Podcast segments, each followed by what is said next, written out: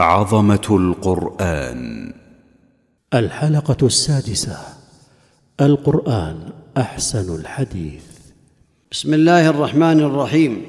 الحمد لله رب العالمين. والصلاة والسلام الأتمان الأكملان على نبينا محمد بن عبد الله عليه الصلاة والسلام. وأشهد أن لا إله إلا الله وحده لا شريك له وأشهد أن محمدا عبده ورسوله صلى الله عليه وعلى آله وأصحابه وسلم تسليما كثيرا. أما بعد فمما يدل على عظمة القرآن الكريم ووجوب تعظيمه أنه أحسن الحديث. كما قال الله عز وجل الله نزل أحسن الحديث كتابا متشابها مثانية تقشعر منه جلود الذين يخشون ربهم ثم تلين جلودهم وقلوبهم إلى ذكر الله. ذلك هدى الله يهدي به من يشاء ومن يضلل الله فما له من هاد.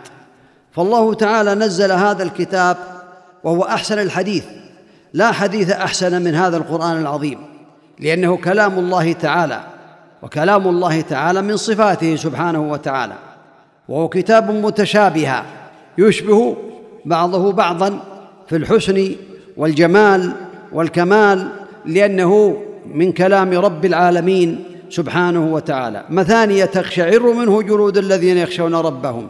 يثنى بعض القصص والأحكام والترغيب والترهيب.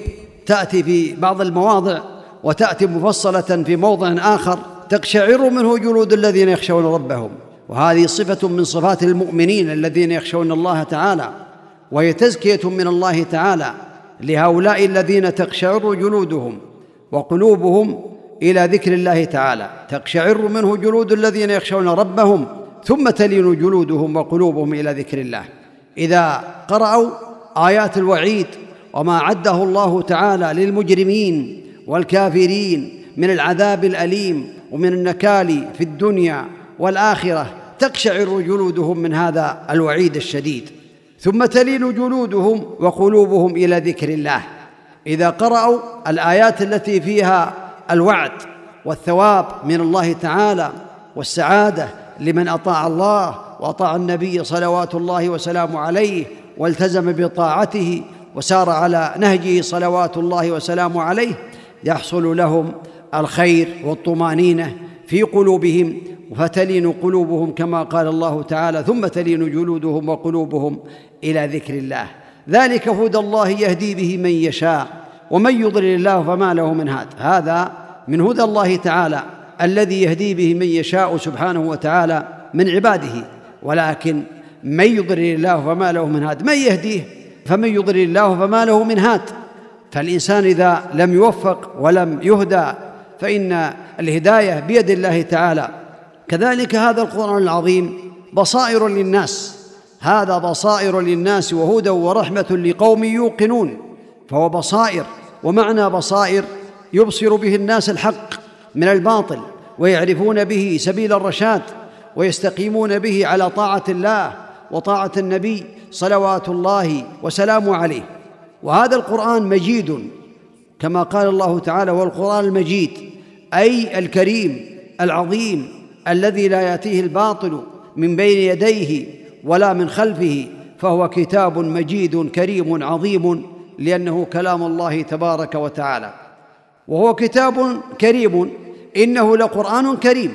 في كتاب مكنون. لا يمسه إلا المطهرون. تنزيل من رب العالمين.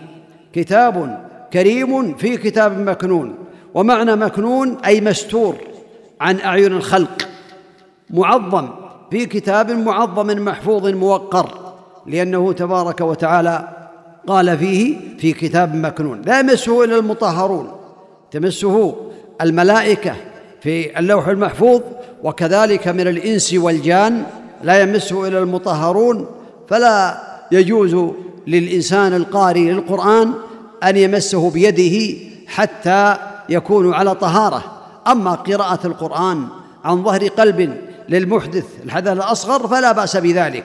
ولهذا ثبت في حديث عمرو بن حزم أن النبي عليه الصلاة والسلام قال لا يمس القرآن إلا طاهر لا يمسه إلا المطهرون الملائكة وكذلك من الإنس والجن لا يمسه إلا المتطهر من الحدث الأكبر والأصغر كما تقدم.